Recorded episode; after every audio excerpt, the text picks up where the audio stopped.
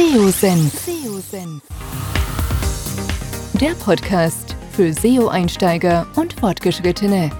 Wir zeigen dir, worauf es bei der Suchmaschinenoptimierung ankommt. Begrüßt mit mir euren Gastgeber Thomas Ottersbach. Auf geht's!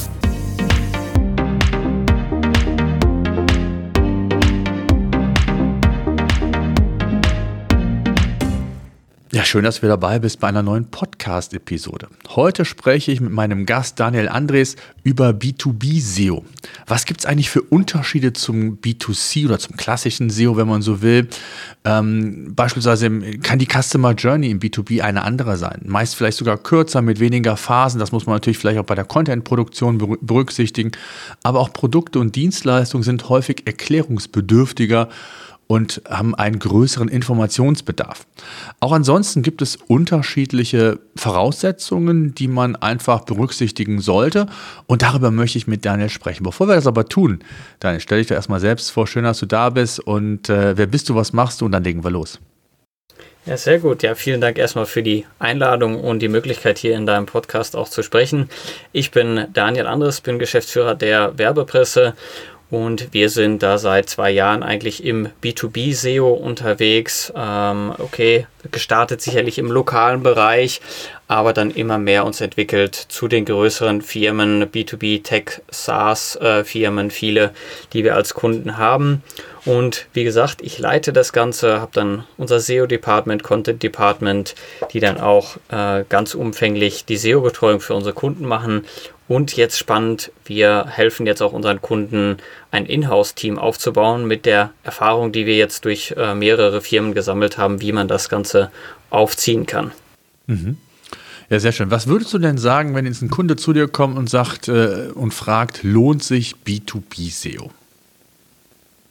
Das ist eine Frage, die häufig kommt. Denk und dann ich frage ich meistens zurück, ähm, okay, wie viel ist der Customer Lifetime Value von einem Kunden, den ihr bekommt? Und das ist ja gerade, da kommen wir schon auf eine Spezialität von B2B ähm, zu.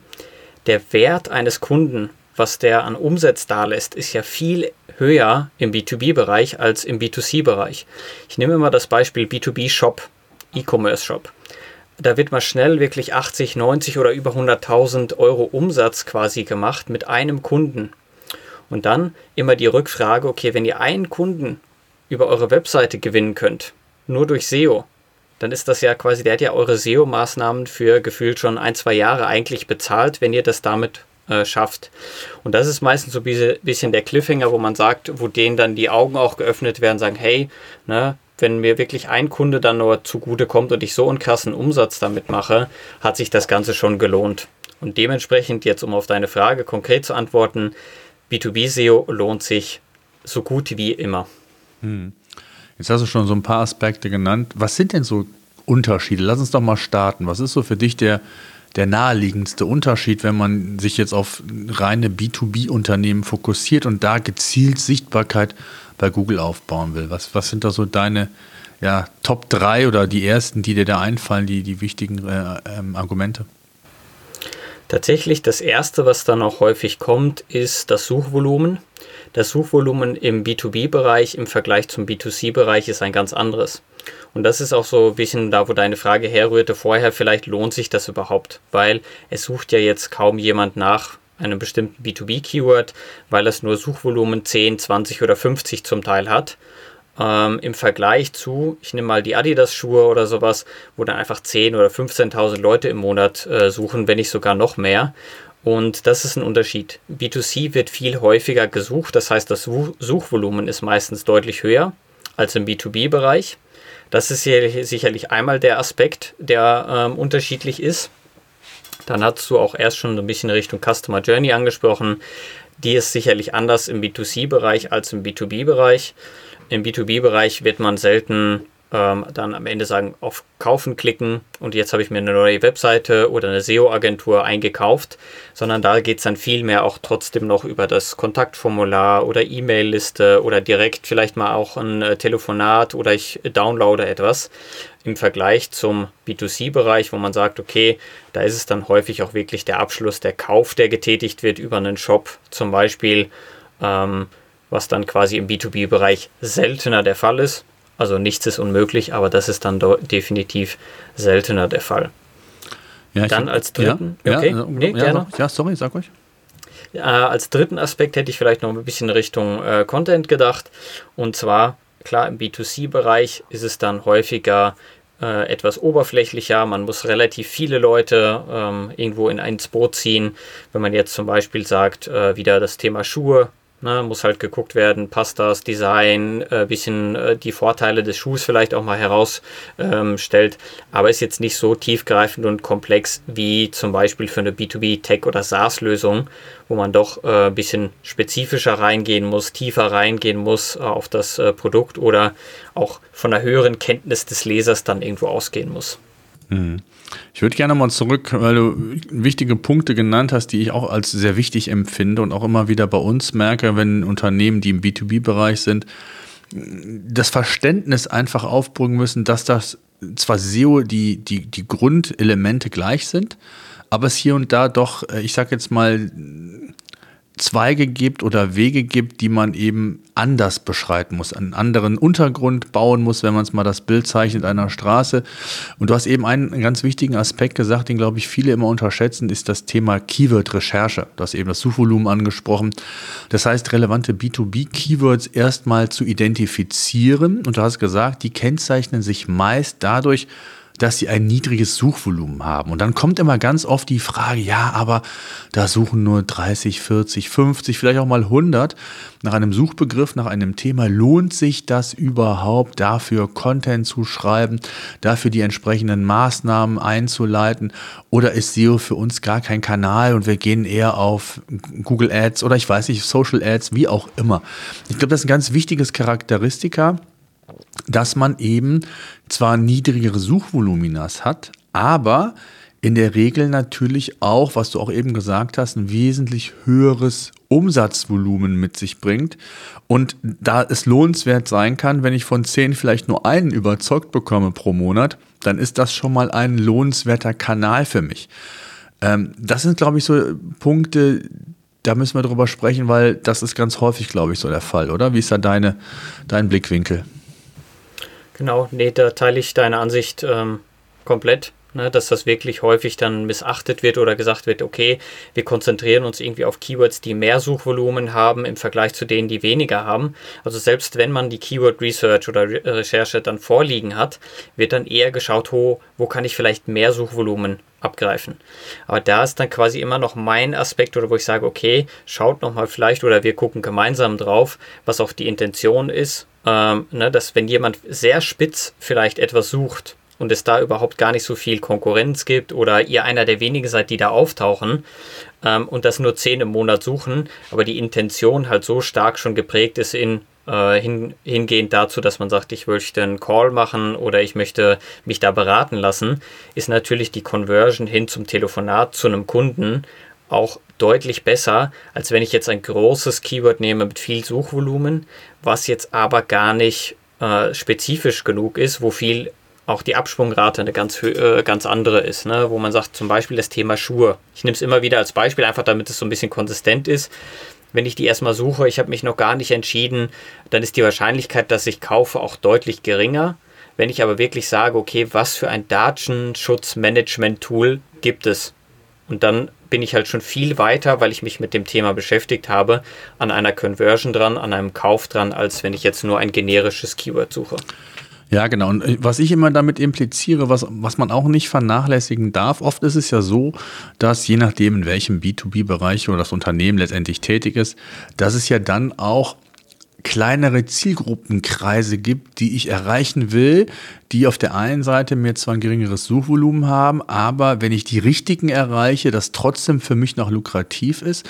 Das heißt auch das Verständnis für die vereinzelten oder dieses granularere Denken in Zielgruppen äh, ist, glaube ich, ein, ein ganz elementarer ähm, Aspekt, weil wenn ich die richtig verstehe, äh, dann die richtigen Keywords identifiziere, den richtigen Inhalt baue, ja, dann, dann ist das genau das, was ich eigentlich brauche und unter B2B-SEO so verstehe, äh, dass ich erfolgreich diesen Kanal auch etablieren kann. Ne?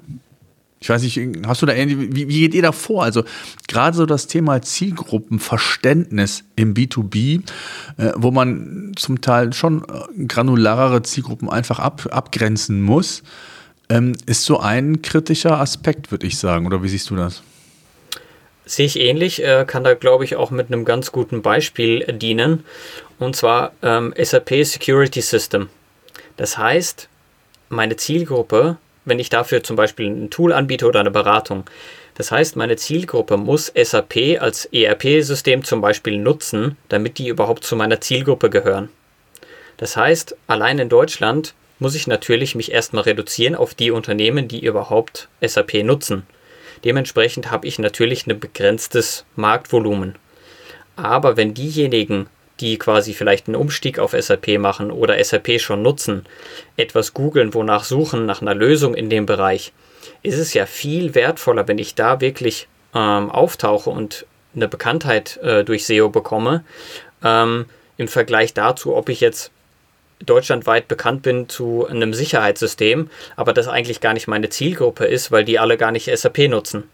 Ne, dass man wirklich sagt, okay, meine Zielgruppe ist einfach per se von meinem Angebot schon eingeschränkt und dementsprechend will ich auch da die Aufmerksamkeit erregen, was dann spezifischer ist als äh, zum Beispiel jetzt einfach nur generisches Keyword Sicherheitssystem oder so Cybersecurity generell. Mhm. Absolut, ja. Und ich glaube, was, was dann auch so ein, so ein Merkmal ist, zumindest wenn man das mal so grob ähm, definieren würde, dass natürlich sehr häufig, und es ist nicht, nicht nur sehr häufig, sondern es total wichtig ist auch, und das ist natürlich im B2C auch, den Suchintent sehr genau zu identifizieren. Um was geht es da? Und häufig sind es halt mal informationelle Suchen, die dazu zum Erfolg führen, weil man nicht selten auch erklärungsbedürftige Produkte hat, anders als wenn ich so habe, ich habe ein iPhone oder irgendein ein Sneaker, um bei deinem Beispiel zu bleiben, dann ist das klar. Aber wenn ich irgendwie eine spezielle Schraube habe, die ein ganz besonderes Gewinde hat, ähm, dann, dann muss ich auch einfach dafür Sorge tragen, dass der Intent stimmt und, und darauf aufbauend dann natürlich auch die weiteren Dinge, was den Content angeht. Und, und da würde ich auch gerne mal mit dir zum Sprechen kommen. Wie wichtig oder wie differenziert siehst du das Thema Content-Aufbau im B2B? Gibt es da für dich Unterschiede? Was sind da so die, die signifikanten Merkmale? Kurze Unterbrechung in eigener Sache. Ich würde gerne mit dir mehr in Interaktion treten und in den Austausch gehen. Wenn du beispielsweise Fragen zu dem heutigen Podcast-Thema hast oder deine Meinung einfach mal mit mir teilen möchtest, dann mach es doch ganz einfach und unkompliziert und sende mir eine Sprachnachricht. Egal, ob von unterwegs, direkt mit deinem Smartphone, Tablet oder auch vom Rechner aus, einfach seosenf.de slash feedback aufrufen und du kannst bis zu fünf Minuten deine Sprachmessage aufnehmen und an mich direkt versenden. Ansonsten auch immer gerne per E-Mail unter podcast.seosenf.de, per LinkedIn oder wo auch immer sonst. Ich freue mich auf deine Nachricht. Jetzt geht es weiter mit dem Podcast. Viel Spaß. Gut, ja, ich würde schon sagen, im Vergleich zum B2C, ne, dass es deutlich weniger konvertierende vielleicht Keywords hat, ähm, wo man dann wirklich dann zum Kaufabschluss kommt. Genau. Viele, man hat ja meistens keinen Online-Shop oder transaktional, das ist ja eher selten der Fall. Ne? Gibt es auch, aber ist nicht so das typische Merkmal dafür, würde ich sagen. Ne? Genau, dass man halt wirklich diese Informationen wirklich ähm, dann auch auf der Website quasi platziert. Was ich auch häufig bringe, ist, ähm, was macht ein Außendienst? Weil viele fahren, sind ja noch mit dem Außendienst unterwegs. Wenn ihr einen Außendienst habt oder ein, einfach ein Expertengespräch habt, was erklärt ihr euren Kunden? Was, ihr habt ja quasi dieses Expertenwissen, habt ihr ja in der Company. Bringt ihr das alles auch auf die Webseite? Ne, dass man wirklich sagt, sind diese Informationen, die ihr eigentlich so auch in einem Gespräch rausgebt, sind die alle auf der Webseite? Das sind ja häufig wirklich viele Informationen, Beispiele, dass die Kunden erstmal verstehen, okay, wie könnt ihr uns unterstützen? Was sind hilfreiche Punkte? Und wenn man das, diese Informationen auch auf der Webseite platziert und die Suchenden da wirklich abholt, ist das natürlich ein extremer Mehrwert, dass die sich erstmal da informieren und dann vielleicht einfach äh, auch viel mehr Touchpoints haben und dann irgendwann mal zu einem Beratungsgespräch kommen, im Vergleich zu B2C, wo es dann relativ schnell auch mal einen Impulskauf geben kann oder sowas, ne? dass man wirklich auch vom Content her deutlich überzeugender ist als äh, jetzt im B2C-Bereich, wo dann wirklich vielleicht der Kauf im Vordergrund steht oder ich möchte mal schnell was gucken und fertig und bin wieder weg, im Vergleich zu B2B, dass sich jemand wirklich intensiv mit so einem Thema auseinandersetzt. Mhm. Ja, und ich, ich, ich glaube, so dieses Thema Customer Journey ist natürlich auf der einen Seite kann es sein, dass so die, die, die, die Strecke der Customer Journey kürzer ist, aber es ist wichtig zu wissen, in welchen Phasen man den Nutzer bei Google quasi in dem Fall mit, mit Content erreichen kann. Ich würde behaupten, dass gerade im B2B-Bereich die Suche noch ausgeprägter ist als in anderen Dingen. Da sprechen wir schon davon, wenn es transaktional ist, dass Amazon mittlerweile ja auch ein, Anlaufpunkt ist, um, um Suche zu forcieren. Selbst auf TikTok und Co. werden ähm, Suchen umgesetzt. Im B2B-Bereich, glaube ich, dominiert noch mehr Google als jetzt vielleicht im B2C-Bereich, wenn man das so sagen darf. Das ist zumindest meine, mein Bauchgefühl und, und auch ähm, das, was ich sonst immer so mitbekomme. Äh, und da ist es extrem wichtig, dass ich eben für diese verschiedenen Phasen in der Customer Journey unterschiedliche Inhalte baue und dann genauso granular, wie ich mir meine Zielgruppen analysiere, auch von der, von der, von der Content-Machart entsprechend vorgehe, um diese, ich sag mal, den, den entsprechenden Phasen auch gerecht zu werden. Ne? Komplett, auf jeden Fall richtig. Ähm, was, was mir dazu einfällt, ist auch, dass wir immer mehr in Content-Hubs denken, ne, Richtung hilfreicher Content, dass ich jetzt weniger ähm, häufig dann komplett irgendwie einen Guide habe, der sieben Milliarden Wörter lang ist, sondern eher granularer, ein Suchbegriff, eine Suchintention, auch eine Landingpage oder eine Seite, wo das dann wirklich abgegrast wird. Und was du ja auch sagst, ne, was ist die Suchintention? Decke ich das richtig ab? Ne, ist es dann mal ein Podcast? Ist es mal ein Video? Ist es mal eine Checkliste? Ne, dass man sowas dann auch ein bisschen auch anpasst an dem, was wirklich gut funktioniert, äh, was die Kunden und Suchenden wirklich auch erwarten. Und wenn man da immer passend den richtigen Content liefert, ist das natürlich extrem wertvoll, gerade in dem B2B-Bereich, wo man dann über Umsätze und Kunden äh, Lifetime Values spricht, die dann im Long Run sicherlich deutlich höher sind. Ne? Ja, vor allen Dingen auch da sehe ich so eine Analogie. Es geht ja darum, auch Brands haben gewissen Vorteil ne, bei Google in der Suche. Und, und wenn ich es schaffe, mich als Experte, und dann sind wir ja genau bei dem, was du gerade gesagt hast, in Hubs zu denken, Themenklasse, wie immer das man auch nennen möchte, ist es ja einfach ein Vorteil zu sagen, ich positioniere mich mehr und mehr zu einem bestimmten Thema. Das bekommt nicht nur die Zielgruppe mit, das bekommt Google auch mit. Ähm, das ist ja entscheidend. Auch das darf man bei diesen ganzen Sachen nicht ähm, vernachlässigen. Was mich interessieren würde, was sind denn so typische, also vielleicht anders gesprochen, was, sind, was hast du für Tipps, was funktioniert im B2B SEO besonders gut, auch auf Inhaltsebene, was eben mal das Stichwort Glossar oder ansonsten irgendwas genannt. Gibt es da Dinge, wo du sagst, das sollte man zumindest mal äh, im Auge haben und berücksichtigen? Lass mich überlegen. Also ich glaube, was ich meistens empfehle oder wo wir meistens hindenken, ist wirklich diese Themencluster aufzubauen.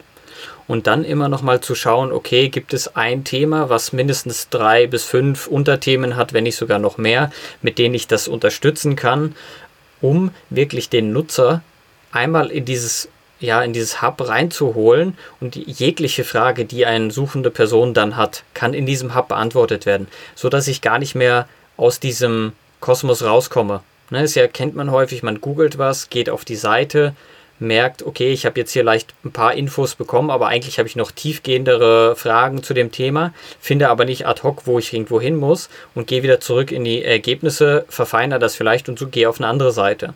Wenn ich aber so ein Content-Hub habe, wo ich wirklich dann auch immer das Passende direkt finde, wenn ich tiefgehendere Fragen habe, wenn ich oberflächlichere Fragen habe, dass ich mich da bewegen kann, ähm, erhöht man natürlich auch die Zeit, wie sich ein Nutzer dann auf dieser, in diesem Hub vielleicht bewegt.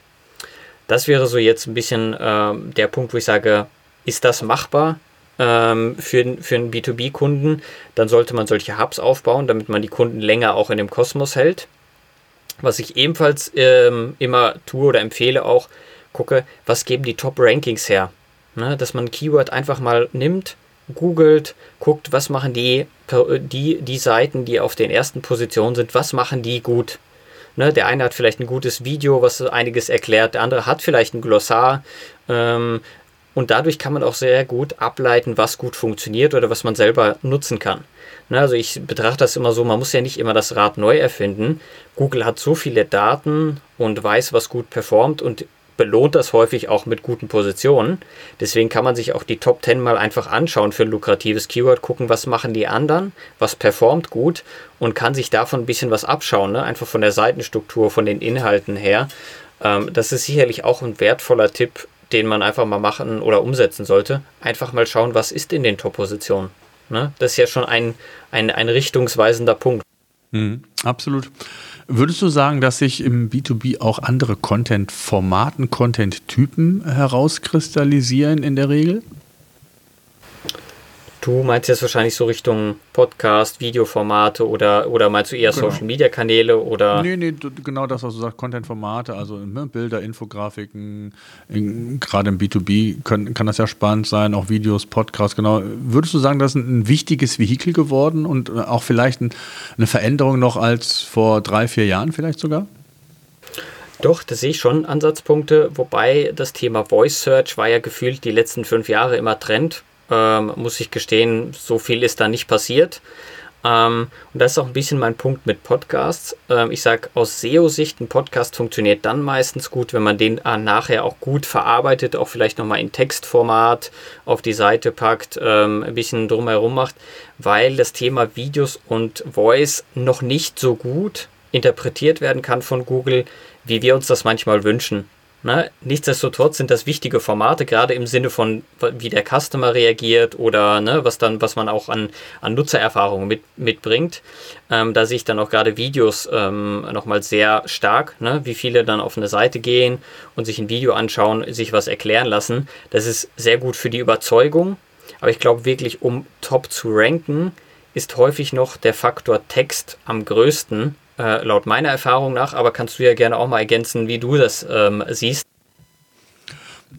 Äh, da, sehe ich genauso. Also ne, das ist das, was ich meinte. Prüft den Suchintent und schaut euch die Formate an, die euch da angezeigt werden. Ich glaube, Google, ich nenne Google ja nicht umsonst immer als die beste Marfo-Quelle, äh, die mir eigentlich oder das mir eigentlich zeigt, äh, welche Content-Formate sind relevant, welche Art von Inhalt ist relevant und, und dadurch, dass ich mich im B2B-Bereich bewege, ähm, muss ich das genauso analysieren wie sonst auch und, und habe einfach dieses granularere Denken, wie ich das immer sage, wo ich einfach kleinere Schritte machen muss, äh, die aber in Summe dann so gut sind, dass sich der Kanal sehe, und darum geht es ja auch bei vielen Unternehmen, auch durchaus rechnet und, und gerade auch ähm, im Vergleich zu anderen Kanälen sich vielleicht dann auch nochmal hervortun kann. Ne?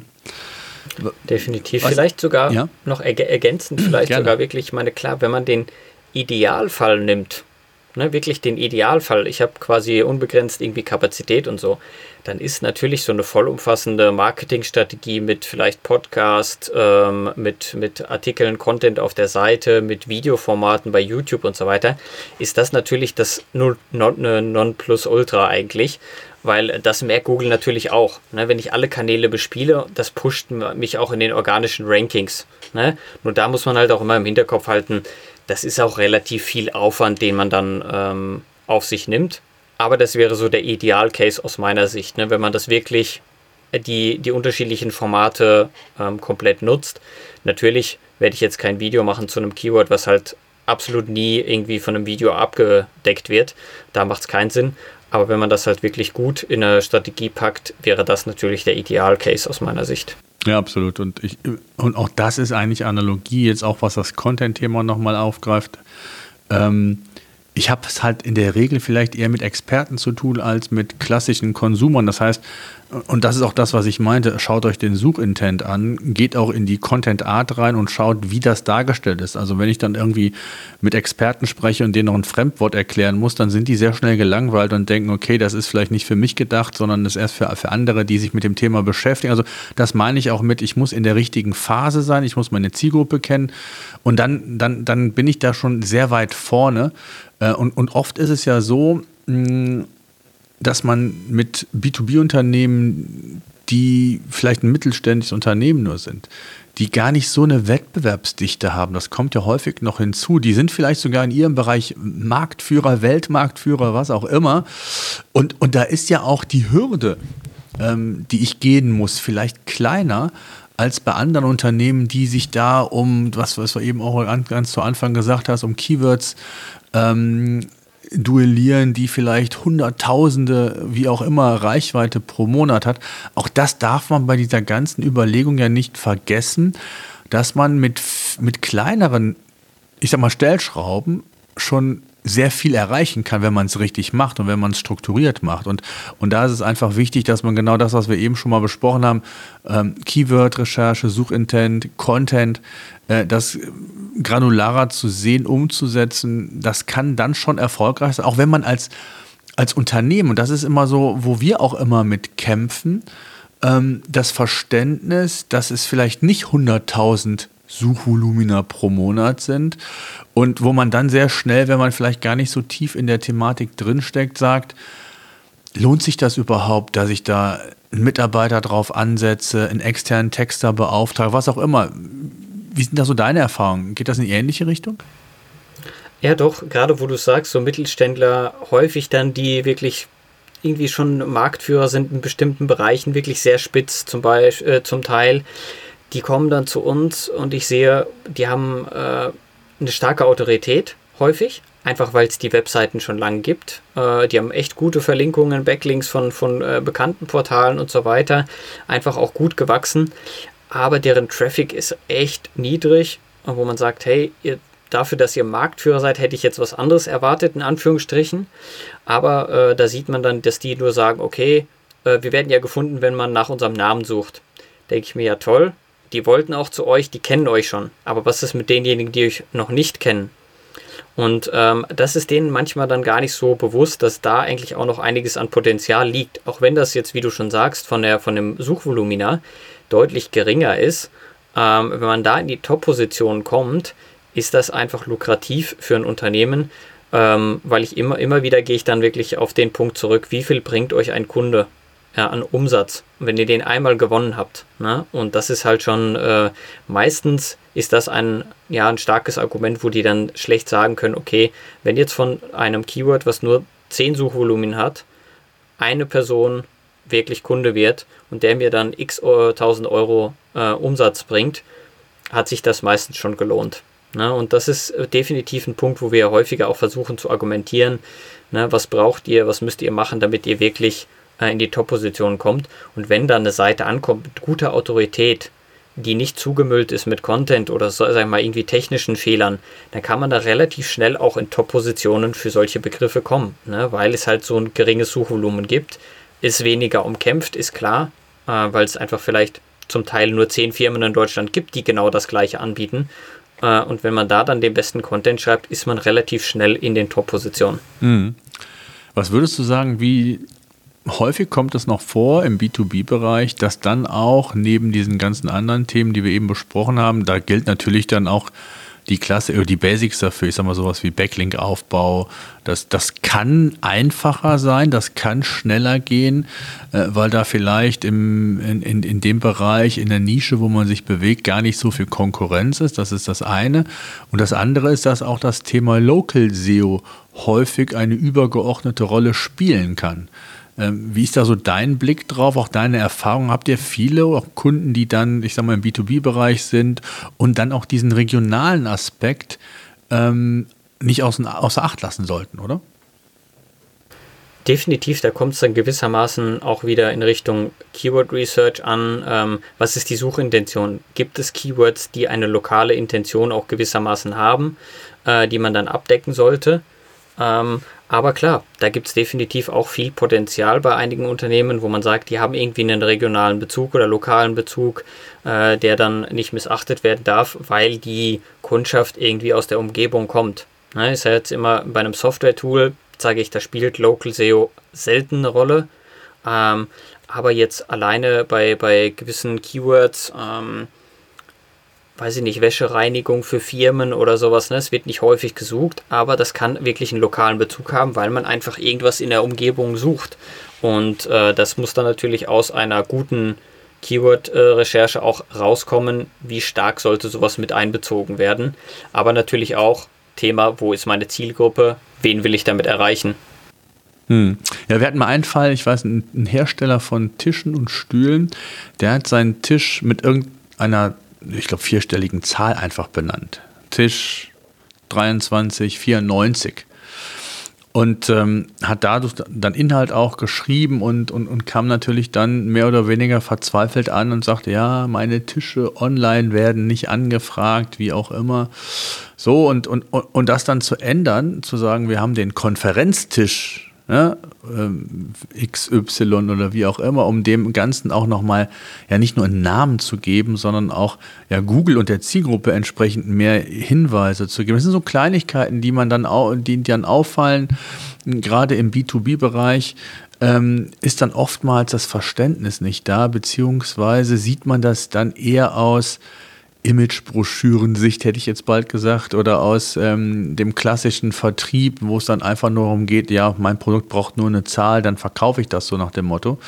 Das heißt also auch bei der Produktwahl oder auch bei der Produktbezeichnung. Es ist wichtig, das natürlich schon zu berücksichtigen, beziehungsweise dann vielleicht sogar auch hinzugehen und zu sagen, ich muss das anders darstellen, wenn ich meine Zielgruppe bei Google und Co. erreichen will und vielleicht auch neue Zielgruppen und nicht nur die, die meinen Tisch kennen, die mein Produkt kennen, dann muss ich das eben anders angehen. Und das sind so typische Beispiele. Und wir hatten auch einen Fall, da war ein Kunde, der hatte ähm, eigentlich so gut wie keine Sichtbarkeit, war auch ein Hersteller und der hat dann äh, aber schon sehr äh, lokalen Bezug gehabt und hat dann eigentlich nur von seinen Produkten gesprochen, wo sie dann ausgestellt sind und wo sie dann irgendwie als Referenz zu sehen äh, gewesen sind oder immer noch sind.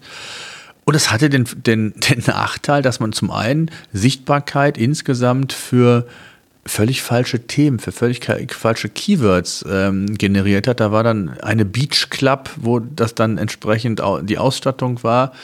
Aber das Unternehmen hat gar nichts mit dem Beach Club zu tun. So und, und, und, und das dann auch noch auf regionaler Ebene, auch da nochmal so dieser Bezug, ich muss diese Regionalität mit in den Content einfließen lassen, wenn ich mehr Sichtbarkeit und Relevanz bei Google schaffe. Das sind oftmals so, Fallstricke, ähm, die eigentlich so die Basics darstellen, aber die viele einfach in dem Segment falsch machen, ist so meine Erfahrung. Definitiv. Also wie gesagt, ich äh, achte da dann stark auch auf, äh, ne, wer ist die Zielgruppe und was gibt die äh, Keyword-Recherche her. Wenn da häufig in Kombination mit einem Ort gesucht wird, ne, dann ist da halt die wirklich der lokale Bezug nicht von der Hand zu weisen. Und äh, genau den muss man dann aber auch abdecken. Ne? Wie du schon sagst, ne, wenn du Tische irgendwie in der Region äh, verkaufst, musst du halt wirklich vielleicht auch mal äh, die Region benennen und auch mal mit einbeziehen in die Content-Strategie. Hm. Was hast du für Tipps, gerade was so das, das der B2B-Bereich angeht, die man ansonsten noch beherzigen sollte oder auch einen Unterschied darstellt zu in Anführungszeichen B2C oder klassischen SEO? Gibt es da noch was, wo du sagst, das sind so Dinge, die sind aus deiner Erfahrung wichtig? Ähm, ich würde jetzt mal in Richtung Domain Authority ein bisschen gehen weil da merke ich häufig, ähm, ne, das ist ja quasi dann Off-Page-SEO, wie viele Verlinkungen bekomme ich, also die Richtung. Da merke ich häufig, dass einige äh, Kunden extrem spannende Partner, Kunden und so weiter haben, wo ich sage, hey, ihr habt eigentlich so viel Connection, weil das ist gerade dieses Spezielle im, ähm, im B2B-Bereich, ich habe so viele Connection zu anderen Firmen, zu anderen, die Webseiten äh, haben, besitzen, dass die zum Teil auch mal Verlinkungen von denen generieren oder Autoritäts äh, quasi Gewinn dadurch bekommen. Also das wäre vielleicht so ein Tipp, der jetzt mal vielleicht nicht ganz klassisch ist, aber in die Richtung wirklich sagt, hey, dass man mal von Partner irgendwie verlinkt wird oder von Herstellern, äh, von denen man was bezieht. Klar sollte kein Linktausch sein, weil das ist dann, ich empfehle dich, du empfiehlst mich, dann äh, ist das halt relativ stark neutralisiert. Ähm, aber wenn man da halt so Verlinkungen bekommt, kann das nochmal einen guten Push geben. Das vielleicht so ein bisschen mal ein Tipp, der jetzt nicht ganz so häufig vielleicht vorkommt. Ähm, ansonsten beim Content wirklich darauf achten, dass der fachlich und auch äh, für, für die Nutzer nochmal mehr geschrieben ist ähm, als im B2C-Bereich. Kennt man häufig im B2C-Bereich unterm Shop, kommt ein langer SEO-Text. Klar, kann man auch immer schöner aufbereiten, als es dann äh, häufig gemacht wird, aber der ist gewissermaßen mehr für Google als für, für die Nutzer. Ähm, und das sollte im B2B-Bereich definitiv nicht gemacht werden, weil da ist der Nutzer nochmal viel wichtiger, weil auch nach komplexeren Sachen gesucht wird, Informationen nochmal mehr im Vordergrund stehen und um sich da als Marke dann auch mal zu positionieren. Ne? Mm, absolut. Was ich ganz wichtig finde, in dem Zusammenhang vielleicht auch noch ein Tipp, dass man, ähm, wenn man Google Analytics beispielsweise hat, dass man auch da differenzieren kann zwischen regionalem Traffic und, und, und non-regionalem Traffic, damit man auch sieht, wie gut funktionieren die jeweiligen Kanäle, wenn man so will, und wo kann ich da vielleicht sogar noch, oder habe ich da noch Optimierungsbedarf? Da kann man ja auch entsprechend ähm, die, die, die Links so bauen, beziehungsweise die Webanalyse so gestalten, dass man auch hier nochmal zwischen regionalem und non-regionalem Traffic noch besser ähm, ja, unterscheiden kann und auch da nochmal Ansatzpunkte findet. Ich hatte einen Podcast, ähm, da hat ähm, Mac Makler 1000 Anrufe über die lokale Suche generiert an, an, und auf, aufgrund von ähm, entsprechenden Content-Maßnahmen, was ja auch ein Erfolgskriterium ist. Auch das ist nochmal ganz wichtig, glaube ich, sich bewusst zu machen, ich brauche ein Ziel. Es muss ja nicht immer nur sein, der Umsatz muss gesteigert werden, sondern es kann ja wie bei diesem McMakler-Beispiel auch sein,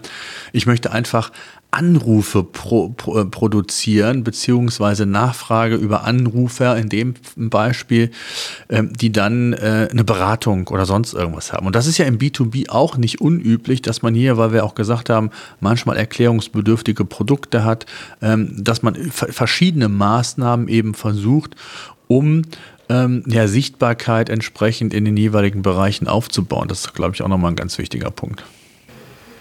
Definitiv. Vielleicht ergänzend, was mir gerade eingefallen ist, als du MacMakler ähm, gesagt hast, der Google My Business Account oder Google Business Profile, wie es jetzt heißt, ähm, dass der, dass wir den häufig auch trotzdem optimieren für die äh, B2B-Kunden, obwohl da jetzt selten viel Traffic drüber läuft oder ähm, da jetzt das quasi ein wirklich extremer Anhaltspunkt ist, der gemacht werden sollte, aber im Hintergrund eigentlich immer diese Brand Awareness, Markenbildung im Kopf hat.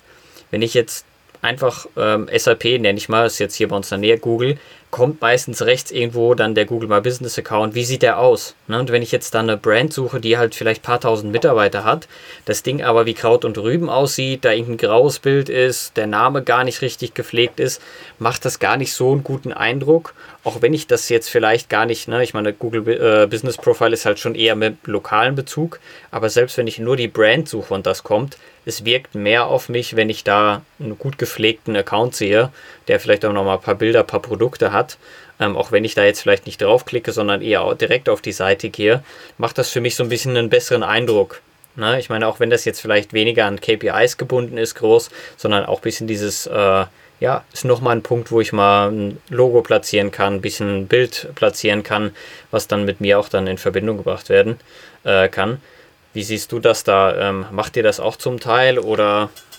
Ja, wir haben natürlich nicht, also wir sind ja als, als Tool-Anbieter auch der, der Content-Tool anbietet, ist natürlich das Thema Lokalität und natürlich spielt das eine Rolle, aber nicht, ich sage es mal vom Schwerpunkt her. Ne? Natürlich sind da immer wieder Unternehmen, die das auch äh, benötigen und auch das sehen, aber gerade der Google Profile oder Business Account ja, das ist für mich die Grundlage. Ja, also wenn der nicht sauber gepflegt ist, ähm, dann verschenkt man einfach Potenzial. Also von daher stimme ich da völlig zu. Das ist extrem wichtig, essentiell. Und für mich ist das so, ich nenne es immer so ein bisschen das Fundament, äh, um, um, um gute Rankings zu bekommen und dann in, in dem Fall dann auch lokale Sichtbarkeit aufzubauen. Also von daher ist das extrem wichtig.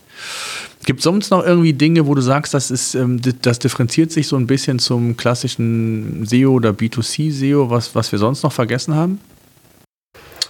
Ich glaube, wir haben einen relativ guten, runden Überblick gemacht. Also mir fällt jetzt ad hoc ähm, nichts mehr ein. Ich glaube, KI-Texte könnte man jetzt nochmal auspacken äh, mit dem Einfluss B2C, B2C, wo wir jetzt eher performen und allem drum und dran. Wäre sicherlich aber dann Stoff für einen ganz neuen ähm, Podcast. Würde ich vielleicht mal ganz kurz. Ähm, ja, würde mich deine Einsatz Meinung mal interessieren. Ich habe ja schon den einen oder anderen Podcast dazu gemacht oder das eine oder andere Video mit, mit, mit meiner Darstellung. Wie stehst du zu dem Thema? Ich denke, das wird unterstützend gut ähm, gut funktionieren. Unterstützend heißt für mich, ich kann darüber schneller Research machen, ich kann mir vielleicht zusätzliche Informationen reinbekommen, vielleicht mal eine Formulierung irgendwie abändern. Aber für mich ist immer noch ausschlaggebend die smarte Person, die hinter diesem Text sitzt, den nochmal überarbeitet oder direkt, sag ich mal, selbst schreibt. Das ist äh, natürlich auch voll äh, legitim, die auch einschätzen kann, was denkt meine Zielgruppe, was brauche ich für einen Content, wie individualisiere ich dann auch meinen Content. Ähm, dass da der Mensch nicht außer Acht äh, gelassen werden sollte, weil das nochmal der Feinschliff, der ist dann ausschlaggebend. Ne? Also ich denke, dass unterstützend sicherlich eine gute, eine gute Möglichkeit ist, dann effizienter zu werden.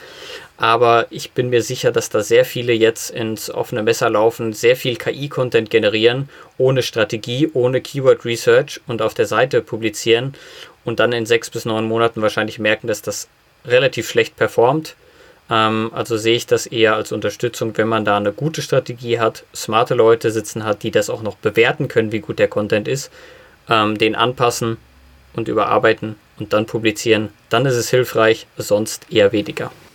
Ja, genau. Also ich glaube, diejenigen, die meinen Podcast regelmäßig hören, die wissen, äh, dass ich nichts davon halte, KI-Texte eins zu eins übernehmen aus den unterschiedlichsten Gründen. Ich habe mal einen Podcast gemacht, glaube mit acht oder zehn Schwachstellen, wo ich KI sehe. Ähm, ich habe jetzt zuletzt mit dem Max Greger einem Anwalt, IT- und, und Medienanwalt einen Podcast gemacht. Da geht es auch nochmal um Urheberrechtsthemen, die durchaus auch in, bei KI-Texten eine Rolle spielen und so als Damoklesschwert oben drüber schweben und die man in dieser gesamten Diskussion vielleicht sogar ein bisschen vernachlässigt, weil man den Glauben hat, dass eine KI tatsächlich ähm, ja ausschließlich unique Inhalte baut. Und wer sich da mal mit beschäftigt hat, der der wird feststellen, dass diese Uniqueness doch relativ ist. Also äh, teilweise Absätze, wo nur ein oder zwei Worte vertauscht oder verändert wurden. Und wenn das jetzt zum Beispiel das Gelernte ist aus Trainingsdaten beziehungsweise aus den Sprachmodellen, ähm, die ja auf äh, Daten aus dem Internet basieren, und wenn dann zum Beispiel diese Passagen schon mal vorkommen, dann haben wir irgendwann ein Urheberrechtsthema, was wir besprechen müssen. Und da gibt es ganz viele andere Aspekte, ich sehe es genau wie du, dass man es als Werkzeug sehen muss und, und das, das durchaus auch legitim, dass man in diesem gesamten Texterstellungsprozess oder Content-Erstellungsprozess einfach auch die ein oder andere Abkürzung nehmen kann, weil man eben ja, keine Ahnung, Textblockaden, man hat irgendwie so ein, keine Ahnung, ne? dafür kann man es verwenden. Äh, es fehlen einem Ideen zu einem Thema XY, was sind so Fragen relevant oder lass mir mal eine Antwort geben. Ich weiß nicht, was man da alles mitmachen kann.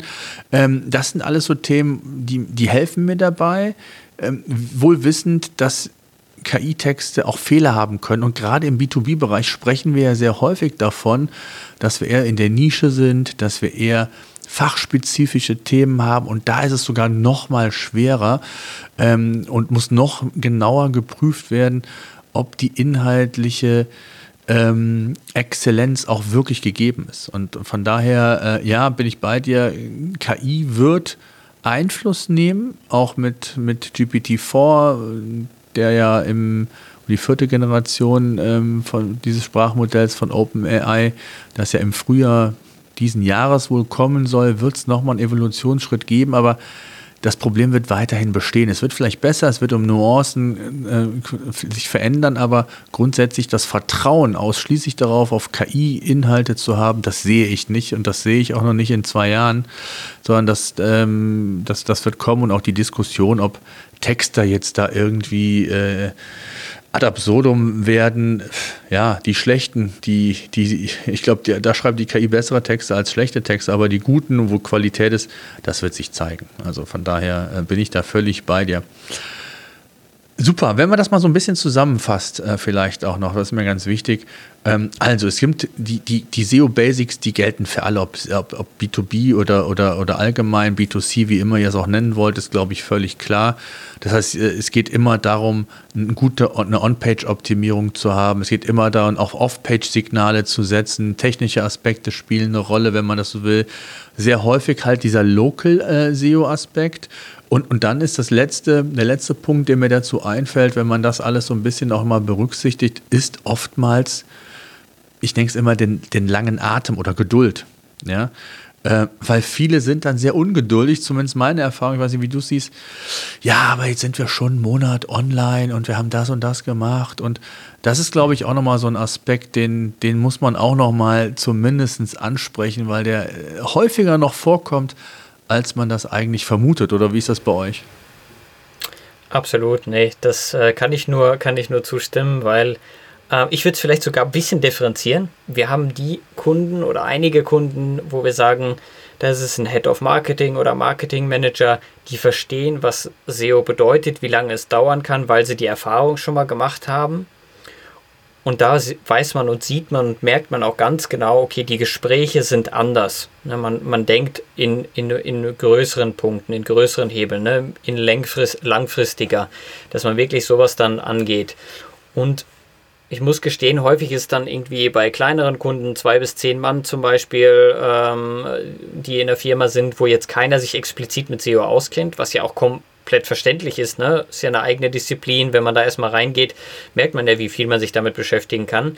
Aber wenn da das Verständnis komplett fehlt, ist diese Geduld immer ein Punkt, wo ich sage, ne, den ich versuche immer von Anfang an zu predigen, sagen, das dauert und das dauert auch bei anderen äh, lange. Ne? Und nur mehr, in, mehr Investment heißt nicht unbedingt doppelt so schnell. Ne? Das geht nicht, sondern ähm, das heißt immer noch, dass es ein bisschen länger dauert.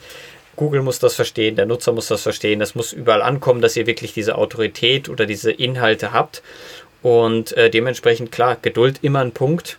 Aber würde ich sagen, es gibt die einen, die irgendwo mal Erfahrung gemacht haben mit SEO und Content. Das ist dann immer relativ ähm, ja, angenehm, weil da weiß man, das dauert und da kommen die Ergebnisse dann auch nach einer äh, guten Zeit.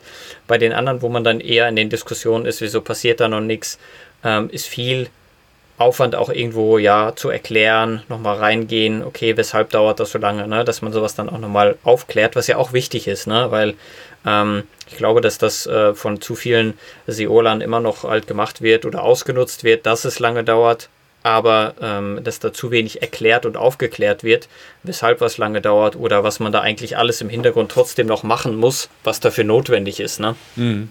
Ja, absolut. Ja, super. Ich danke dir sehr mal für deine Perspektive, für deinen Blick auf das Thema, was, glaube ich, ganz wichtig ist. Und ja, danke dir und bleibt alle gesund. Bis demnächst. Danke. SEO-Senf. Der Podcast für SEO-Einsteiger und Fortgeschrittene. Wir zeigen dir, worauf es bei der Suchmaschinenoptimierung ankommt.